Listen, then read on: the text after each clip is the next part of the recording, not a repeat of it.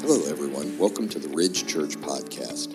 If you'd like to learn more about us, check us out online at theridgechurch.net. Also, be sure to connect with us on Facebook and Twitter. Thanks for listening today.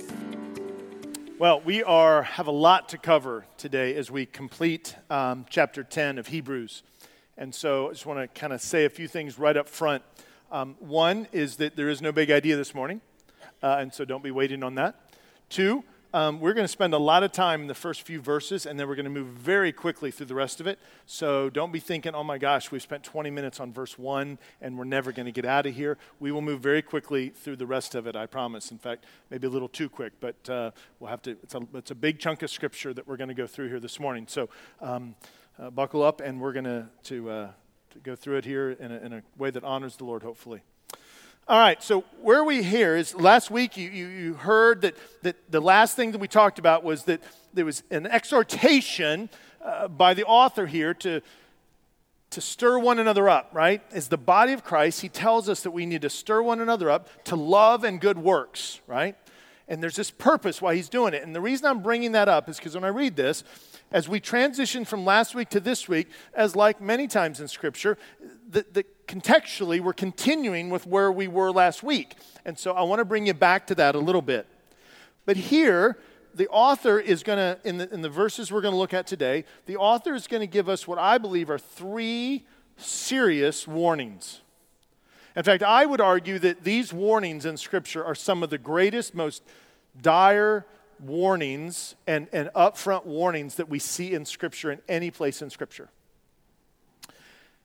And we're going to look at those three and we're going to break them out a little bit. And, and, I will tell you, the first verse here in verse 26 um, has some interpretive challenges in how we kind of view it. And so, by God's grace, uh, I hope He gives me the wisdom to rightly discern this and, and help you understand what, what I think the scripture's saying here. If you have a, another thought or, or comments on it, please come free and come see me over in the what we call the pastor's corner, the connect area after service. I'd love to be able to get your thoughts on it. And, um, and then after the three warnings, the very serious warnings, he's going to give us three strong encouragements. And now remember who he's speaking to here. Obviously, he's speaking to us, but he's, he's speaking to a group of people that are Hebrews that have, have hopefully left that way of the sacrificial system. And, but he's going to challenge them that if they haven't left that, there's going to be dire warnings. But we're going to look at that and we're going to parse that out because I think there's another thing in there that we can take away from it for ourselves. And, and so um, let's, let's just dive in the scripture and let's, let's look at it. All right, like I said, let's go back now, though, to verse chapter 10, verse 24 and 25. That's what we concluded with last week. And let's get this, this bridge over to our text today and see how they connect. Verse 24 of chapter 10. And let us consider how to stir one another up to love and good works, not neglect, not neglecting to meet together, as is the habit of some, but encouraging one another and all the more as you see the day drawing near. So, what's he saying? Once again, to stir one another up to love and good works. And to do that, we have to be together. They just go together. You can't stir one another if you're not here, right? You got to be in the building, you got to be here on the Lord's day, be with the fellowship of the believers to be able to stir one another up. And we're stirring up one another to love and good works and all the more as the day is approaching. So, this idea of the day approaching is Christ's return, the, the consummation of all things, when God decides it's enough is enough, and, and Christ is going to come, and, and he's going to make a new heaven and a new earth, and all that. And so, he's saying, look, we need to be about this because as the closer that day gets, the more emphasis we need to have on that. And so, that's where the mindset of the author here, and he's trying to get across to his readers. Now, remember that in, in the letter, there's not uh, another verse or another chapter that starts. It's a continuous thing, right? So where we start to read here in verse 26 is connected to what's right before it. So let's see what the author has to say in 26. He says, For if we go on sinning deliberately after receiving the knowledge of the truth, there is no longer remains a sacrifice for sins. So, so now what is he saying here? How do we connect these two things? He said, we need to be stirring one another up, meeting together, because the day of Christ is coming. For if we go on sinning deliberately after receiving the knowledge of truth, there no longer remains a sacrifice for sins. He says, so there's an urgency here, right? He says, if we're not doing this, we may continue to go on sinning. And if that happens, there's no, there's no sacrifice for our sins. He's connecting these two things. And so that's why he's urging the church, the body of Christ, to stir one another up so that we don't go on and keep sinning, that we don't live this life of perpetual willful sin in our life, right? Now, I will tell you that we're going to look at this verse, chapter 26, in several different ways, and we're going to draw two, really two big things out of it, two types of warnings. One clearly is contextually there. I can see it. It's, it's what the author's saying, and, and that's the most important one. But I think that we can pull some other things out of it that I think he's inferring, um, and so we're, we're going to look at that. The first one, though, here's the first warning a warning of a complete rejection of Christ. A complete rejection of Christ. So, what is he saying here? Let's look at the text. In fact, Go ahead and put the text back up, Jacob. For if we go on sinning deliberately. Now let's look at that for a second. He's saying, for if we, now he's, he's put himself in the, with his readers. He's saying, if we as a people, if we keep on doing this, as anyone, if we keep on sinning deliberately. Now that word sinning, the way that's read there, it's perpetual. It's not like, well, if I sinned right? If I, if I sin, right? No, it's like this, this is a lifestyle of, of willful sin. Here it says that it's deliberately. In the Greek, it could maybe even be translated willfully, gleefully, joyfully going sinning. I, I have no reservations, I have no convictions about it. I just want to live that life, I want to go that direction. That's kind of the idea here, right? If we do that, what does the author say there? It says, after receiving the knowledge of the truth. What is the knowledge of the truth? The knowledge of the gospel. Now, I think what he's saying there, he says, You've received it. Christ has come. I've told you. you you've, you've probably heard it for years now because it's been a while since the resurrection and ascension of Christ. He's, in his letter, he spent nine chapters, ten chapters, telling them about who Jesus is. They've received it. Now, when we say received it, it doesn't mean that they have become believers necessarily. In fact, I think he's saying that you, have received it, but the question is have you been born again? Have that, has that transformed you or not? If you go on sinning, probably hasn't. If you willfully go on sinning, because here's the question many of you are probably thinking right now, well, all sin is willful. like, all sin is willful. We all decide it's an act of our will to do something, to lie, to do this, to do that, to, to not love my wife the way I should, to, to be selfish, to eat the last pizza, pizza, you know, whatever. It's all willful, right? Or to hide the M&Ms. Forgive me. Um, it's all willful. And so you say, well, Pastor, does that mean that, I mean, all sin is willful. And so what does that mean? That's not what he's talking about. He's not talking about every sin. He's talking about a lifestyle of perpetual unconfessed, unrepentant sin. Like this, this idea that I just continue in it and it's okay. And I, don't, I, don't, I don't feel bad about it. I want to do it. I, I, I don't, I'm just going to. I'm just going to live this way. It's willfully, it's continual, it's a lifestyle of mine. It's not saying, oh, my flesh was weak and, and I did this or I did that or I, I, I sinned. No, that's not what he's talking about. We all have that in the Christian community. Christ has paid for that. We're hidden in Christ. We're, he's, he's our great high priest. His blood covers that. What the author is trying to say, and there's going to be two pieces to this. This first one, when he says a complete rejection of Christ, he's telling his readers, I think what he's telling his readers, this is the contextual piece, the really big piece. He's saying, look, I've told you that Jesus has come and fulfilled all of these prophecies, fulfilled all of the, the perfect, um, he's the perfect high priest, his blood was shed, he's the perfect sacrifice. If you reject that and you stay with the Old Testament rules, there no longer is a sacrifice remaining for you. So if you want to stay there, because he doesn't know who's a believer and who's not when he's writing here, right? Look, this morning as I preach and as we preach every Sunday, I don't know who's saved in this group and who's not. You don't know that I'm saved. Now, I hope you feel that I am, and I, many of you, I can say, no, I think that you love the Lord. I see that. But, but the thing is, is that we don't know. So here he's writing to a group of people who have professed Christ. Some of them have questioned whether that, that maybe Jesus isn't the Messiah, maybe, and, and maybe they should stay with the old. So he's just saying, look, he's just being very clear and saying, look, if you reject Jesus and keep on sinning and living that lifestyle, there is no, there remains no sacrifice for your sin. There's no, nothing coming after this. There's not a better sacrifice that's coming after this. It's it. Jesus has done this. And so that's an ominous warning to them. You stay here, there's no sacrifice for you. None. None. And you've heard the truth, is what he's saying.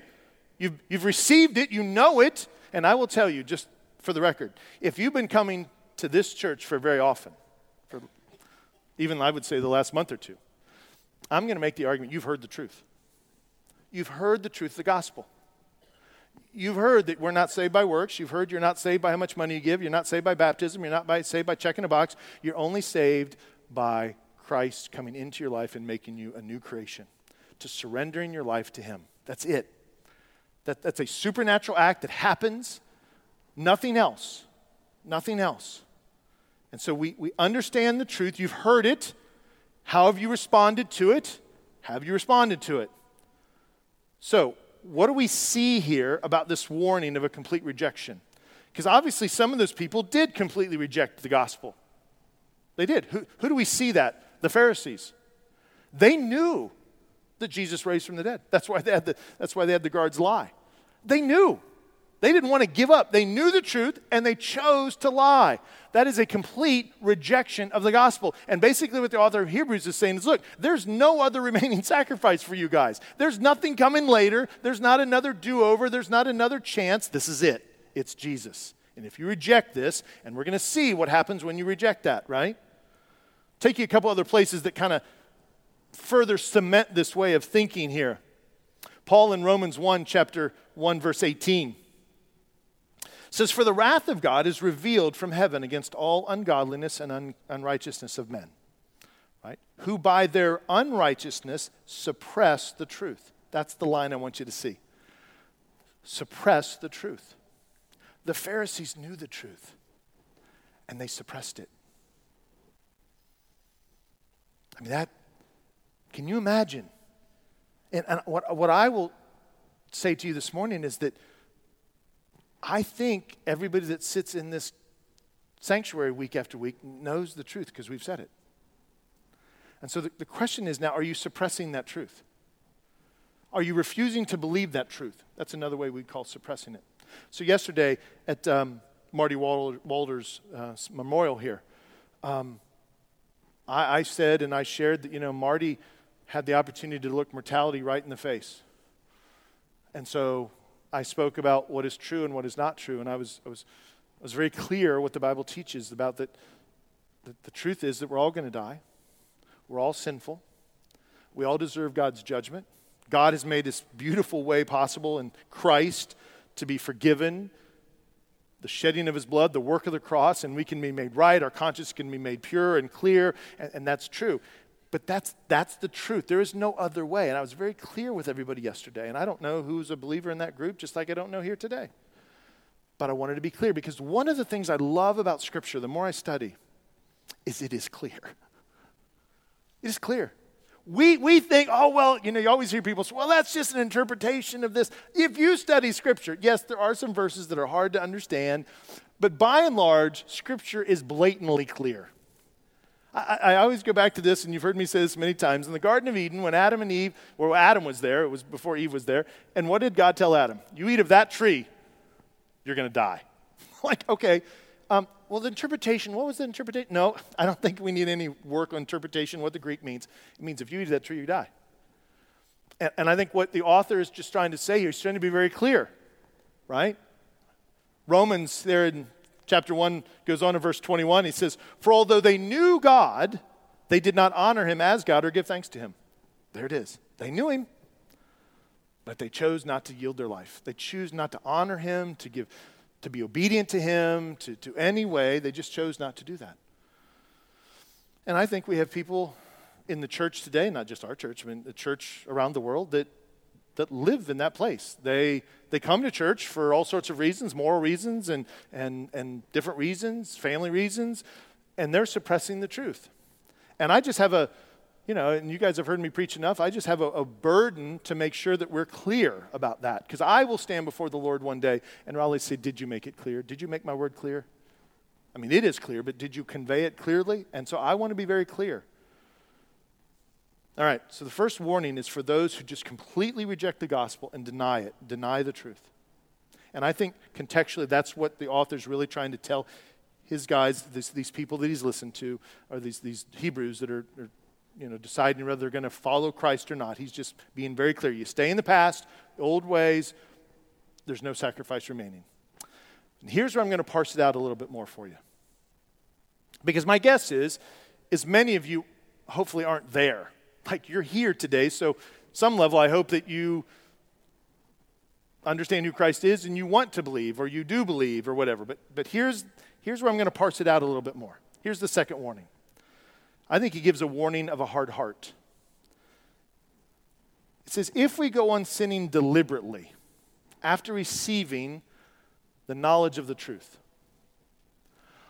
do you know anyone that has confessed to be a believer, that has heard the gospel, that is living in willful sin? and enjoying it. I mean, like, no, they're not, they're not, they're not, maybe there's conviction about it, we don't know, but it's seemingly from the outside, we're looking at the fruit and saying, no, they're just, they're just running headlong into it, right? And they, they want it, they're not, they're not convicted by it that we see, they're not repentful, we don't see it. Yeah, I think there are. I think I've known people in my life that have been that way.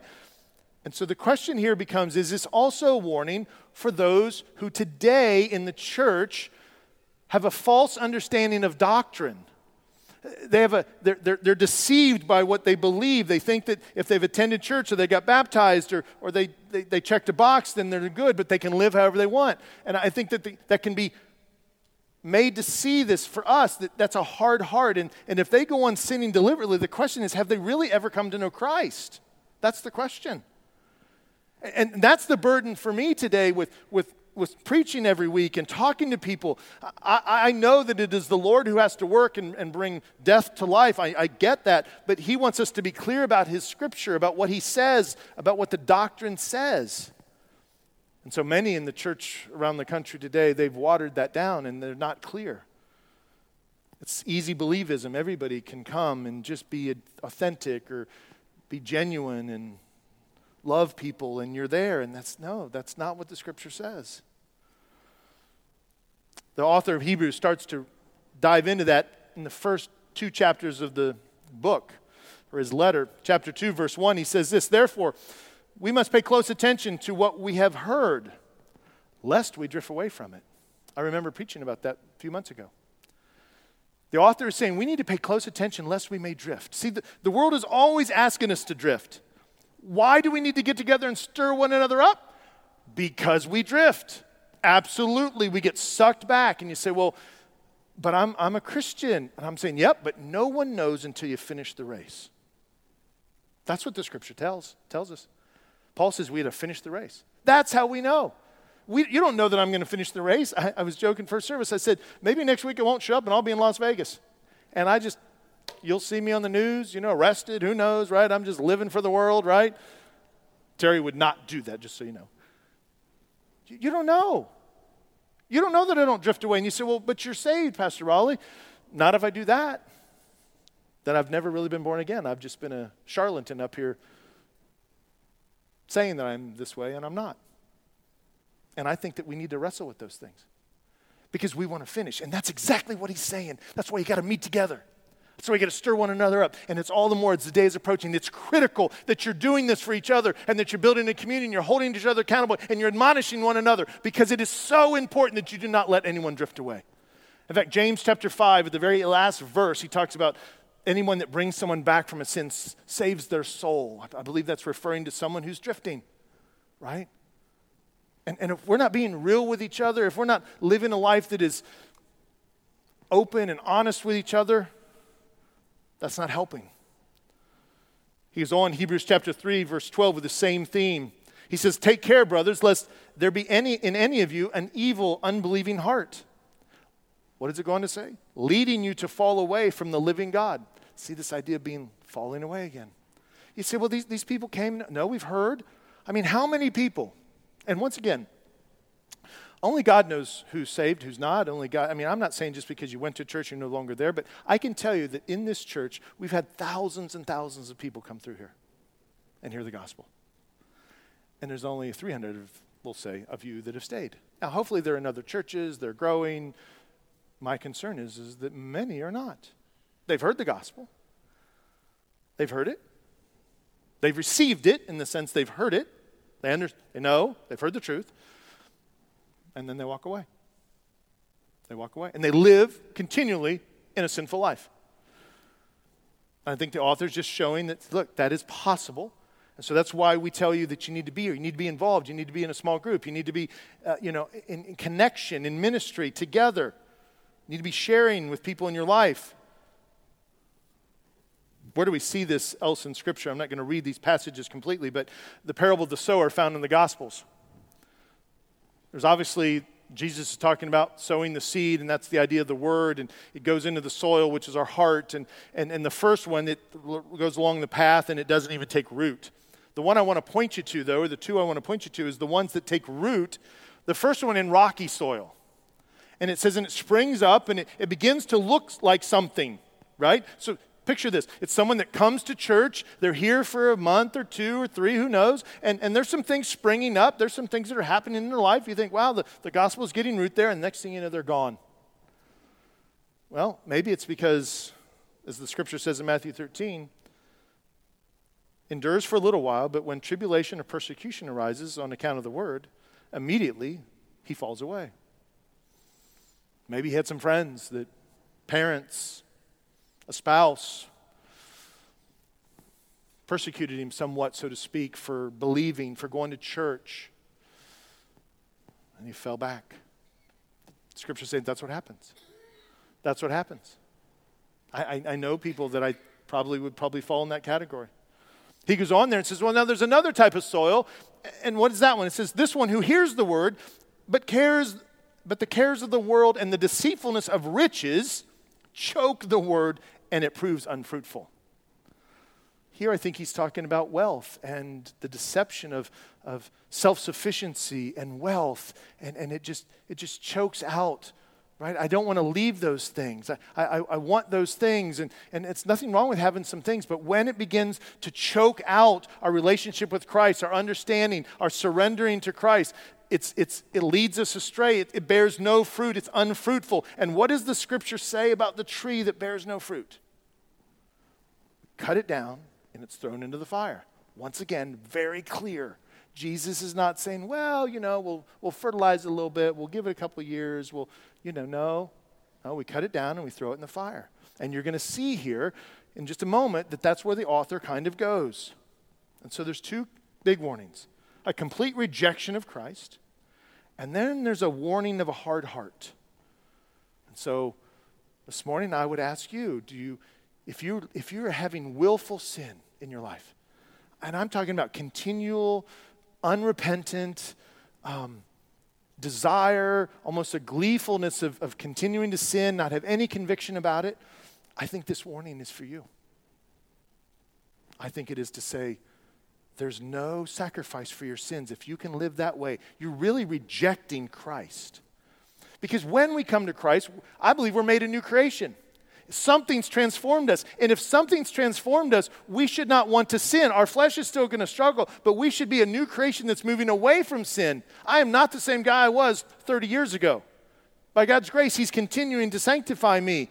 And I think that's true for many of you. But if you've come, professed Christ, and you've not moved, you're still living in willful sin. You're still there. Or you professed Christ at one point, you moved a little bit, and now you've fallen back and you're just living in willful sin. I think this ominous warning is for you. So, what do we see then? What's the next warning? A warning of judgment. Obviously, a warning is not a big deal unless there's something that follows after that, right? What's the warning of? The warning is of judgment, right? This kind of brings it home. So it says there, there's no longer remains a sacrifice for sins in verse 27, but a fearful expectation of judgment and a fury of fire that will consume the adversaries. Now we're getting to the heat of the thing, right? Literally. I mean, what he's saying here is, is that you should expect a fearful, there should be a fearful expectation of judgment. It's, un, it's not unclear. You should expect this. If you're living this way, you should expect this. That's what he's telling his readers. He's saying, look, if you stay with the Old Testament, if you stay with the animal sacrifices, and you, you do not believe Christ is the one, and you keep on sinning, I just want to be clear. You should have a fearful expectation of judgment. That's what's coming, right? That's what's coming. And then he just adds, and a fury of fire that will consume the adversaries. Now, one of the things that we don't have the, the same privilege, maybe, of, of understanding is that in this culture, in this time, the Hebrews knew what God did. He killed the, you know, and we know, but they were closer tied to it. He killed all of the Egyptians, flooded them. He brought the plagues on Egypt, right? He, he, he was the, the pillar of fire at, night over the tabernacle, right? The, the priests knew that if they went in and they didn't wash ceremonially properly, they could be struck dead. No one could touch things. They understood the fearful wrath of God, the just, I might add, wrath of God. And so when he says, you should expect a, a fury of fire that will consume the adversaries, they understood what that meant. Today, we don't have an appreciation of that.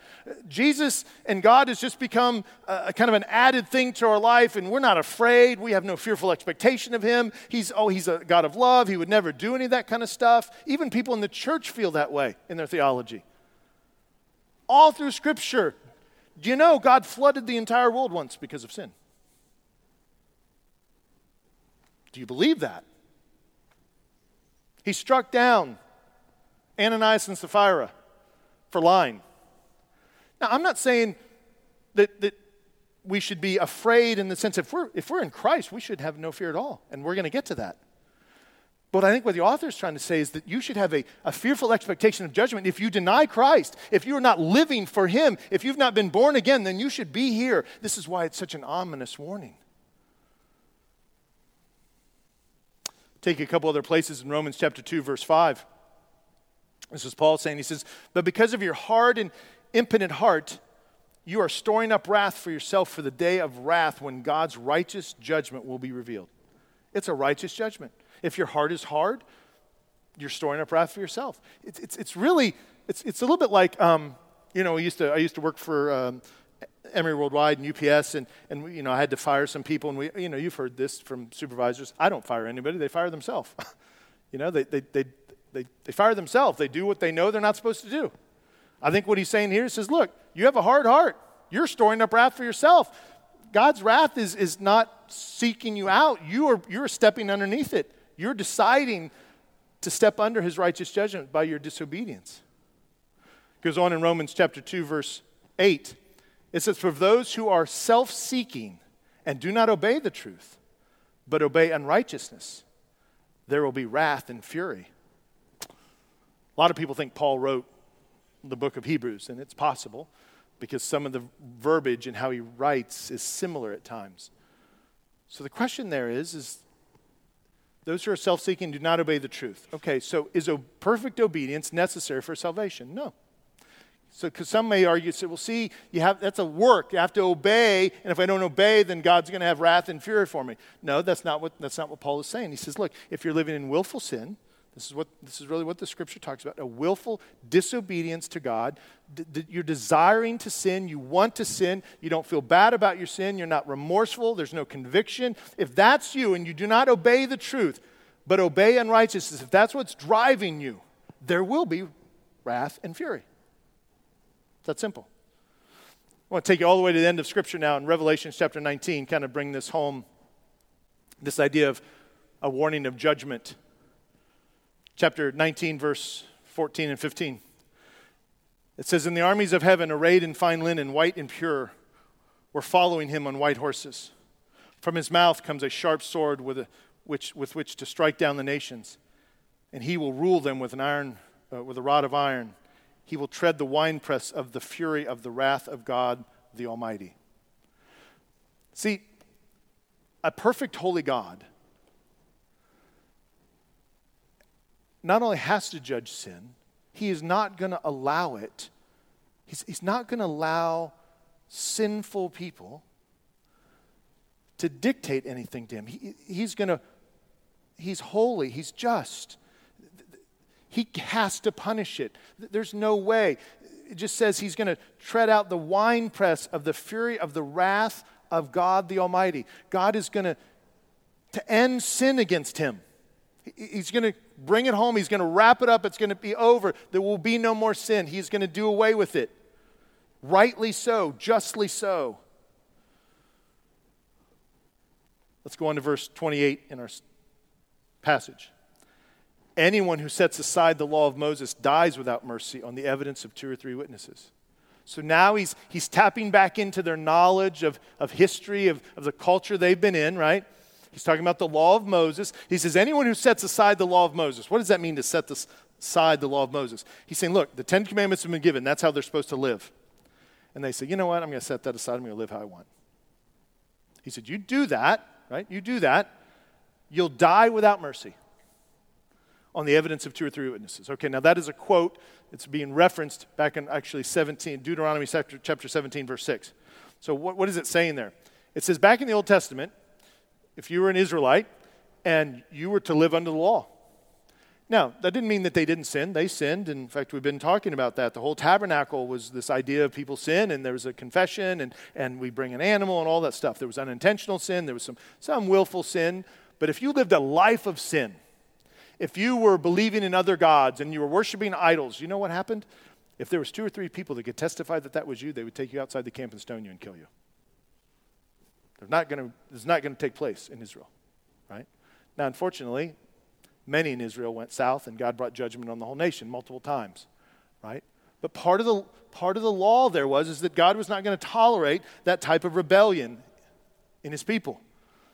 And so when he tells them here, does anyone set aside the law of Moses? He's, he's tapping them back into saying, do you know, do you remember how, we've, how God has asked us to handle these things when people are disobedient? They die without mercy. Mercy is this idea that we get something, we don't get what we deserve. All of us deserve death, and yet God doesn't give it to us. There's mercy right now. On the evidence of two or three witnesses. Goes on here in Hebrews chapter 10, verse 29. Now, so now he's, he's painted the picture, right? He said, Look, there's a fearful expectation of judgment if, if you don't, if you reject Christ, if you reject him. If you set aside the, the law of Moses, anybody dies without mercy. And then he says this How much worse punishment? Now he's comparing it to those who set aside the law of Moses because that's what they're familiar with. How much worse punishment do you think will be deserved by the one who has trampled underfoot the Son of God and has profaned the blood of the covenant by which he was sanctified and has outraged the Spirit of grace? He's saying, Look, if that's what happened if you just set the law of God aside, how much more now that God has sent his son to die for us? And we, he's very specific here, trample him underfoot. This idea in the, in the culture there, um, if you raised your foot, I believe, and, and, this idea that you were signifying that something was underneath you, was underneath your foot, it was, it was a really a, a derogatory term right? This idea, he says, if you've trampled the Son of God underfoot, you've rejected him hands out, right? Outrightly. If you profane the blood of the covenant, what does that mean? You've profaned the blood of the covenant. We've spent weeks now talking about the importance of the blood of Christ, how, it's, how it sanctifies us, how it cleanses us, how it purifies our conscience, how important it was, how his blood was perfect because he was sinless. And it's so different than all the other blood of the goats and the bulls and the lambs and all of those things. And he says, if you're going to say that it's just like everybody else's blood, you've profaned it. If you're saying that it has no power beyond the rest of the bulls, it's just a covering, it's not a purification, then you profaned it. So if you've trampled underfoot the Son of God and have profaned the blood of the covenant by which he was sanctified and has outraged the Spirit of grace, the Spirit of God is outraged with your indignation and your rejection. I mean, think about that for a minute. God comes a man. I mean, first of all, we're all in sin, we all deserve death. And God comes a man and lives a sinless life and dies for us and then offers himself to us to be forgiven. And we reject that. Just feel that. We reject that. Nope, not good enough. Don't want it. The author is just saying, look, if this happened in the Old Testament just because you set the law aside, but now God sends his, his son and dies for you, and you reject that, how much worse punishment do you think you deserve? The Spirit of God is outraged at it. He was on there in verse 30 and 31. He says, For we know him who said, Now, what do you mean we know him? He's saying, Look, guys, we have a whole history. Our scriptures are filled with what God has done and, and his vengeance and how he's, he's tried to make right and, and the kings that he's raised and took down and, and because they were disobedient. It says, we, we know him who said, Vengeance is mine, I will repay. And again, the Lord will judge his people. And is a fearful thing to fall in the hands of the living God. And that's a quote also from Scripture. It's back in Deuteronomy. Paul quotes it in Romans chapter 12, verse 19. This idea that do we have any fear of falling into the hands of a holy God? In other words, is there any reservation? Is there any pause when we think about sin, when we think about especially willfully sinning? Is, is, there any, see, many in the church I don't think even feel that. Now, I'm not saying that we should walk around fearing God if we're believers, but we should have a healthy respect of who God is. In the last 20, 30 years, Jesus has become our buddy. I've heard it in, in churches I mean, sometimes even in, in children's ministry, we've, we've kind of taken that approach at times. I, I just think that's not healthy. He is, he's clearly our friend. He's our, he's our Messiah and our Savior. He's our Lord and our Master. He's not our buddy. It's just not the way to, to have this right understanding of who God is. He's holy. He loves us. He's died for us. What a beautiful thing. All right. Three serious warnings a warning of complete rejection of Christ, a warning of a hard heart, a warning of judgment. Okay, we're going to move pretty quickly now through these next three. Here are three strong encouragements. Three strong encouragements. It says in verse 32 through 34. It says, But recall the former days when, when, after you were enlightened, you endured a hard struggle with sufferings, sometimes being publicly exposed to reproach and affliction, and sometimes being partners with those so treated. For you had compassion on those in prison. All right, so lots, lots there. So what are we seeing? First, I think that what the, what the point here is, is that he's encouraging us to persevere. He's encouraging his church, those who believe. He's telling these people that he's writing to, and I think it goes to us. He's saying, look, if you believe, you're going to need to persevere. And I want to encourage you with that. And I want to help you by recalling when you first came to Christ when you first heard the truth of the gospel. But recall the former days when you were enlightened. In other words, when you, this takes us back to chapter 6 a little bit, when they were enlightened with the gospel and, and they were on fire. Do you, do you remember today, if, if you're a Christ follower, you may remember the time that you re- found out that you could be forgiven and that God was saving you and going to forgive you of your sins and the passion and the, the joy that you felt at that moment. And he's taking them back there because, see, we drift, even in our Christian walk. He wants us to recall those former days. And he says, and when that happened, you had to endure a hard struggle with sufferings, sometimes being publicly exposed to reproach and affliction. And see, here once again, I'm concerned that many in the church, myself included at times, we don't understand what reproach is. We don't understand what um, afflictions are in the sense of because we're standing up for Christ, we clearly understand the agony of losing people in our life and, and health issues and all those things. But that's not what he's talking about here. We're not, these people are not suffering because of health issues. That's not what he's talking about. He's talking about the affliction for standing up for Christ and being persecuted for it. And I would say that the reason that we don't have that, one is because we live in a, a fairly free country anymore. It's, it's, you know, it's obviously always in flex. Um, but many of us is because we don't really live for Christ like we should. And I'm not saying that we're not believers. Don't, I'm not saying that. I'm saying that we don't really stand for Christ. We don't mention him, and we don't talk about him publicly, especially. Maybe here at church we can talk about him. You know, we can talk about Jesus and my relationship with Jesus, how Jesus changed my life. And you walk out those doors, you see your friends, you see your neighbors, you see people at the store. That's not that conversation is not coming up. You don't hear, you know, you don't hear Jesus being talked about the workplace a whole lot and say, well, we're not allowed to, but I think that's a cover for us, right? Oh, I'm not allowed to. Not, that's a policy. I can't do that. Well, I don't care if it's a policy or not. We probably wouldn't do it. And look, I struggle with it too. I struggle with it too. So I just want to share one with you. And, I, and I'm not sharing this for, um, for prideful purposes, because um, I'm trying to be very transparent. The fact that this, this is what was going through my head.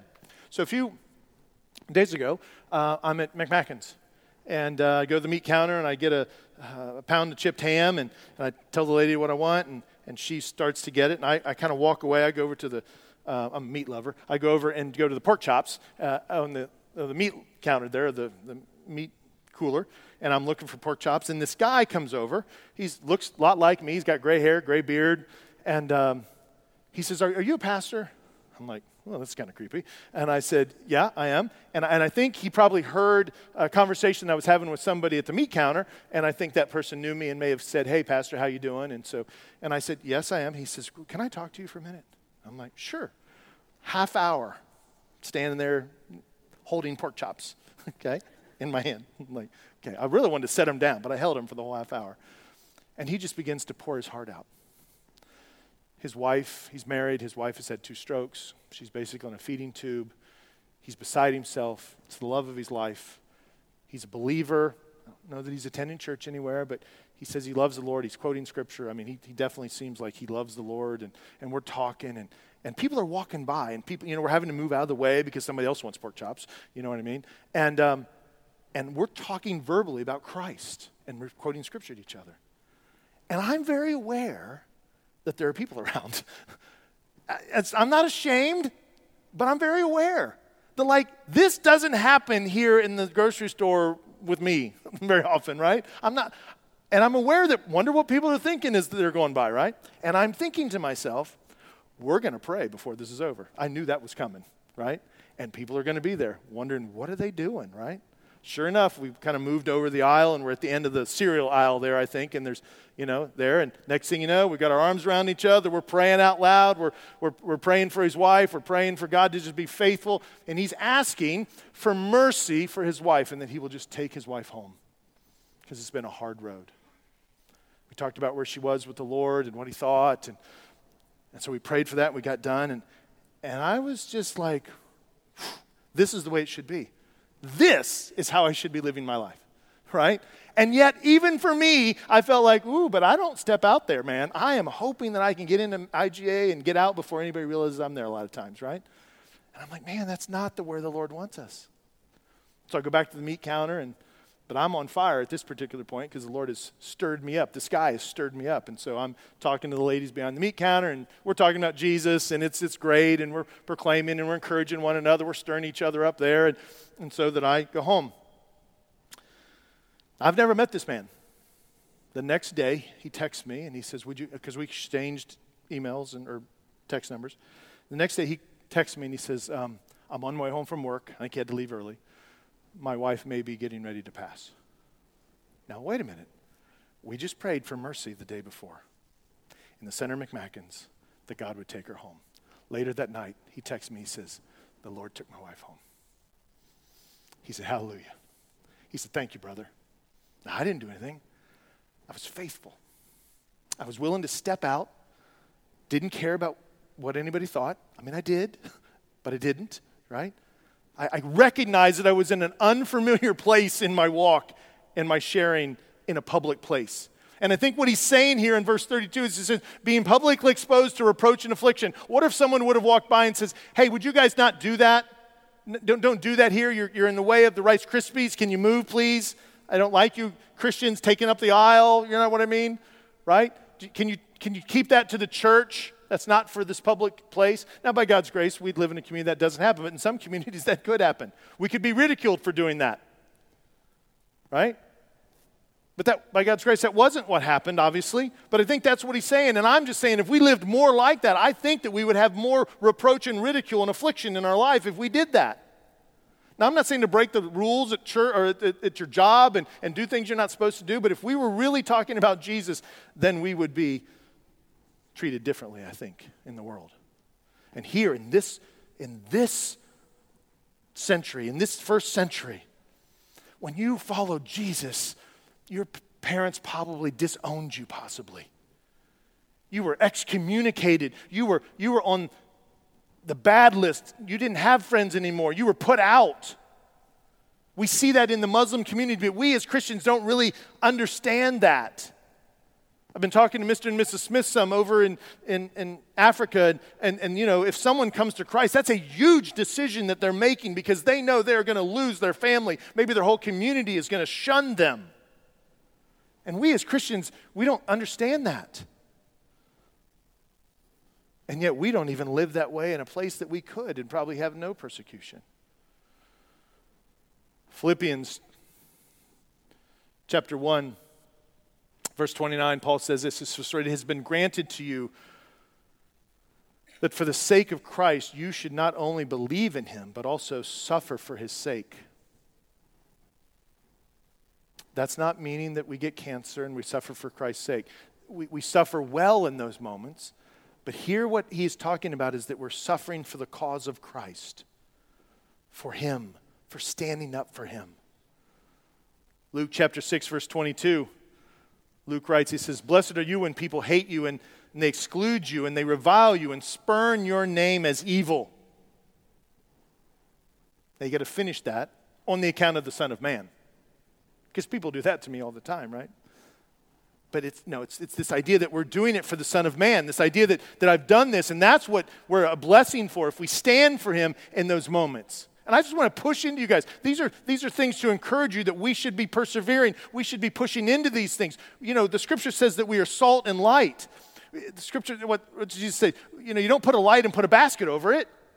So when you go to IGA, you don't put a basket over yourself and walk around like nobody knows who you are and, and you're not really sharing the gospel with anybody. You don't do that at work. You don't do that at your home. You don't do that at the soccer field, at school, college, wherever you're. You don't say, well, I'm a Christian, but I'm going to put a basket over me so no one knows.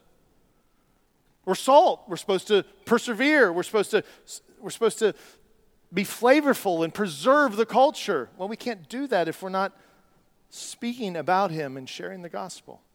All right, got to keep going. Number two, encouraged to keep our eyes on heaven is the next thing, next thing we're encouraged to do. Encouraged to keep our eyes on heaven.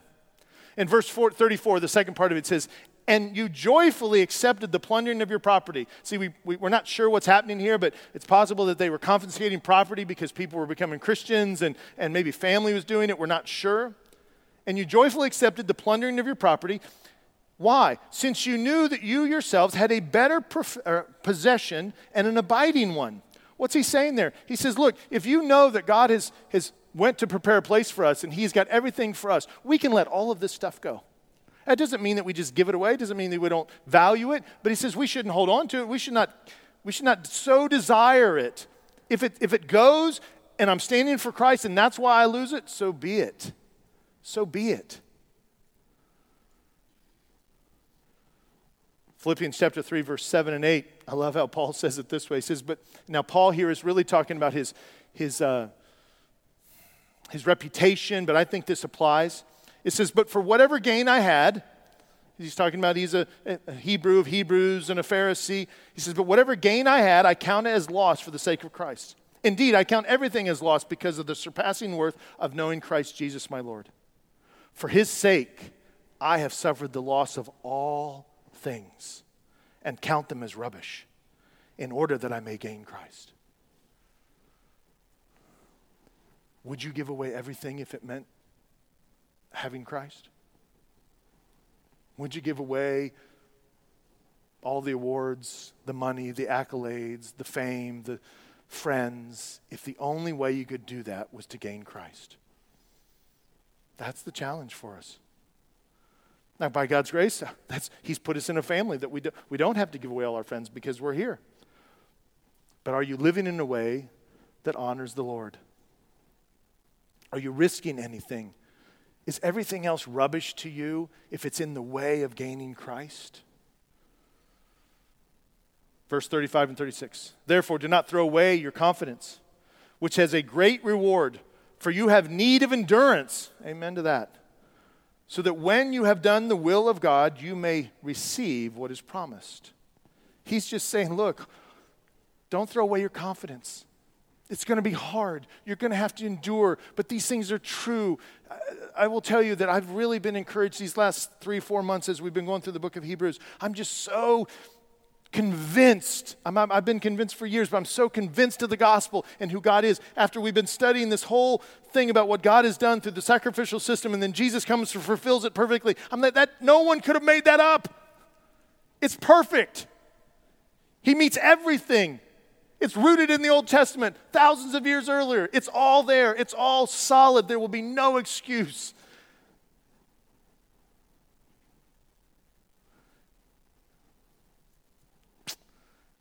but we need endurance nonetheless. Matthew, Jesus says it this way in chapter 5, verse 12, Sermon on the Mount. He says, Rejoice and be glad, for your reward is great in heaven. For so they persecuted the prophets who were before you. He says, Look, you're in good company. the prophets were persecuted, they had nothing. They were persecuted, some of them were stoned, but your reward's in heaven. So rejoice. In fact, your reward is great in heaven. Don't hold on to these things. All right, third thing as we close. The third encouragement. He encourages us to trust in his return, to trust in his return. Now, this quote he's getting ready to make is an Old Testament quote. I think he's mixing Habakkuk, possibly chapter 2, verse 3 and 4, possibly some in Isaiah. He's making a point here. He's quoting from the Old Testament. He says, Yet a little while, and the coming one will come and will not delay. That's talking about Christ's return, the Messiah. But my righteous one shall live by faith. And if he shrinks back, my soul has no pleasure in him. So we're encouraged to trust in Christ's return. The author is saying, look, you have to endure these are, the, these are the challenges, these are the warnings, but if you believe, you're going to have to endure. You need to keep your eyes focused on heaven, right? The riches that are there, what God has in store, and, and then trust that He's going to return. This is, this is not for naught. He's coming back, maybe not in our lifetime, but He's coming back. And if you shrink back, says, My soul has no pleasure in the person that shrinks back. So persevere. He's just encouraging. He's reminding them of the Old Testament that this has been an ongoing exhortation by God for many years. And then he concludes with verse 39 But we are not of those who shrink back and are destroyed, but of those who have faith and preserve their souls. He's reminding them and encouraging them. And I pray that that is an encouragement to you today. I would say, but we are not those who shrink back and are destroyed, but are those who have faith and preserve our souls. So, what's the next step? I would say it's really a takeaway this morning. What's the takeaway? What can we gather and glean from what we've just studied? Is that we can be confident in Christ. That's really what he's saying. He says there's this warning that if you're not in Christ, you should not be confident. You cannot, you not, should not become. In fact, you should have a fearful expectation of judgment if you're not in Christ. But if you're in Christ, you can be confident in Christ. Do not throw your confidence away. You should be confident in Christ. Absolutely. He has died. He's made a way for us. He's shed his perfect blood for us. He's purified our sin. He's, he's cleared our conscience. He's done all of those things. And the way that we know that we can have a confidence there is that we can see what he's done. But if we're living a willful, sinful life, if we reject that, we should not have a confidence because, see, we're not in Christ at that moment.